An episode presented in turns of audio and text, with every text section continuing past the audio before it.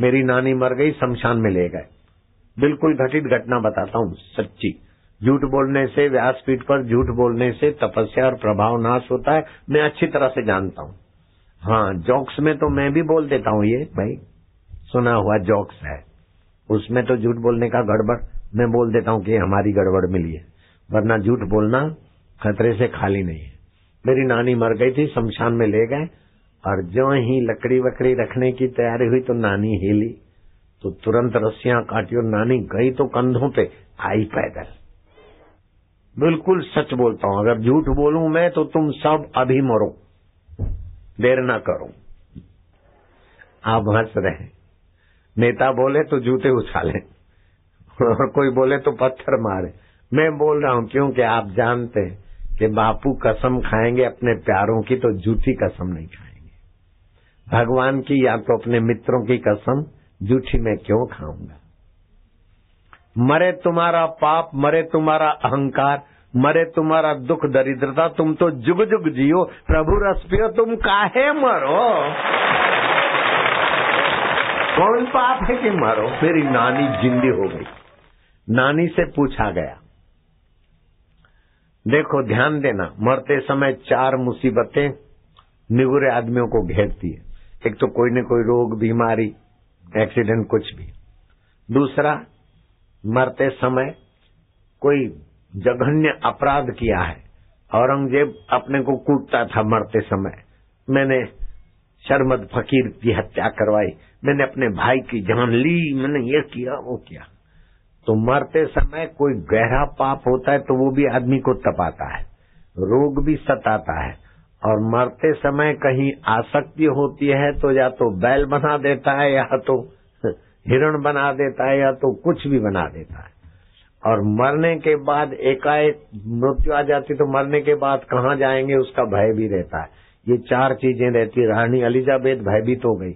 मुझे ज़िंदा रखो एक घंटा, मैं तुमको अरबों खरबों रुपया पूरा राज्य दूँगे। डॉक्टर खुद ही मर रहे तो ज़िंदा क्या रखे? अलीजाबेद मर गई। सिकंदर को हकीमों ने लुकमानों ने कहा कि तुम दो माइल भी नहीं जा सकते। बोले मुझे को सौ माइल की यात्रा करा दो, मैं सारी संपदा दे दूँगा। मर गया वो बेचारा। ओहो, चाहे कोई भी हो, मौत जब आती है तो किसी की दाल नहीं गलती। लेकिन नानी से पूछा कि तुमको क्या तकलीफ़ हुई? कुछ बोले, कुछ भी नहीं। माइया, ध्यान देना, मेरी नानी मर के जिंदी हुई थी। फिर क्या देखा? थोड़ा सुन्न सी हो गई, फिर देखा तो ये तो नरक है। यहाँ तो पापी दुखी हो रहे यातनाएँ दी जा रही है। मैंने कहा कि इधर मेरे को क्यों लाए? मैंने तो गुरु मंत्र लिया है और उस मंत्र में ओमकार है। ओमकार मंत्र अथवा राम नाम मंत्र जिसके पास है, उसको नरक हो ही नहीं सकता। जय जय सियाराम अब मेरे को नरक में क्यों लाए? बोले, तुम्हारा नाम हेमी बाई है। बोले, हेमी बाई तो हमारे शहर में हज़ारों होंगी। पूरा नाम लो। बोले, हेमी बाई, पहुमल। बोले, पहुमल, बहुमल, हमारे पति का नाम नहीं है। तो क्या नाम है? बोले, हम अपने पति का नाम नहीं लेती हैं।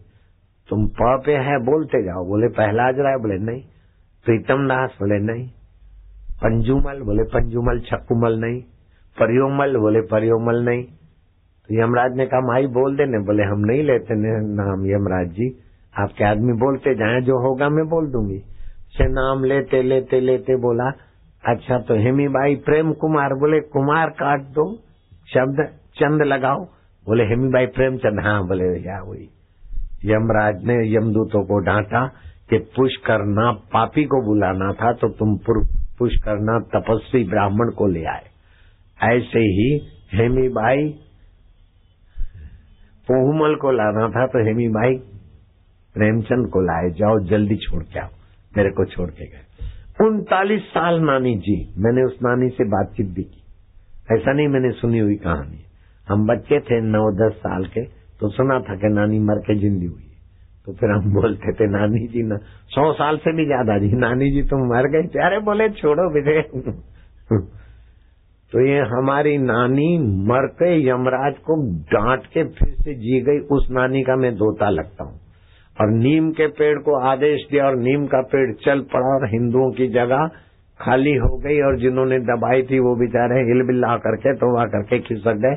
ऐसे लीला राम में से लीलाशाह बने, ऐसे बापू का मैं शिष्य हूँ।